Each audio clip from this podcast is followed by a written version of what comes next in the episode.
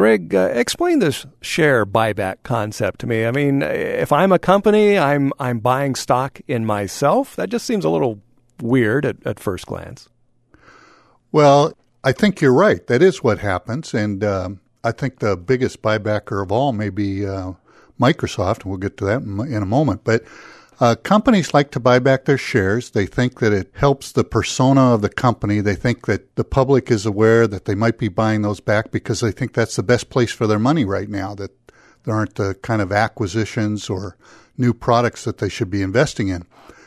It's kind of a double edged sword, though, because some people would claim that they're buying their own stock because they can't find anything, because they're, they're not good enough to find something new or something fresh to invest in. So there are pluses and minuses to the buyback business. Well, it also seems to me if I own stock in a company and that company is uh, using its money to buy stock in itself rather than give me a bigger dividend, I'm, you know, I might be a little disappointed in that, or, or should I be? I mean, tr- help me understand this. I actually think that's one of the biggest drawbacks is uh, I think most people really enjoy getting a cash dividend every quarter. And many companies don't pay any dividend, but those who pay even a small dividend, the, the public just loves it when you, when you increase that dividend.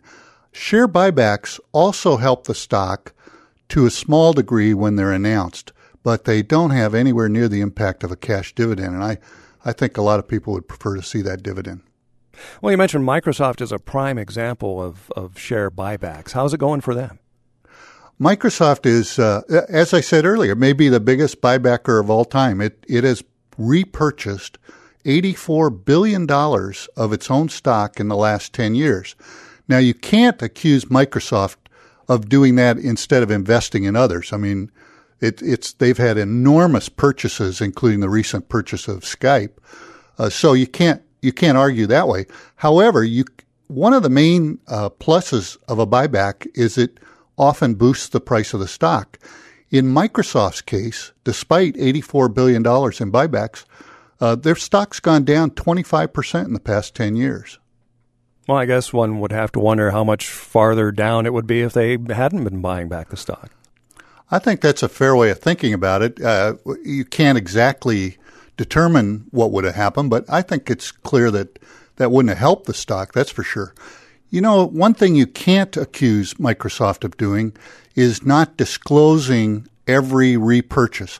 Microsoft is outstanding at telling the public how many shares it's buying, how many it bought, where it stands on that. Some companies will announce a buyback and then not really follow up. So it's like they just did it to get a quick boost in their price.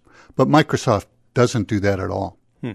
Well, it sounds like there are pros and cons to buybacks. Overall, are, are they a good thing, a bad thing? You know, I think that we, we've talked more about the negatives, but I, I think overall they help you. They help the shareholder. Uh, there, but there are some negatives that shareholders should be aware of. Thanks, Greg. Greg Heberlein is KPLU's financial commentator. You can download our Money Matters conversations at kplu.org. I'm Dave Meyer.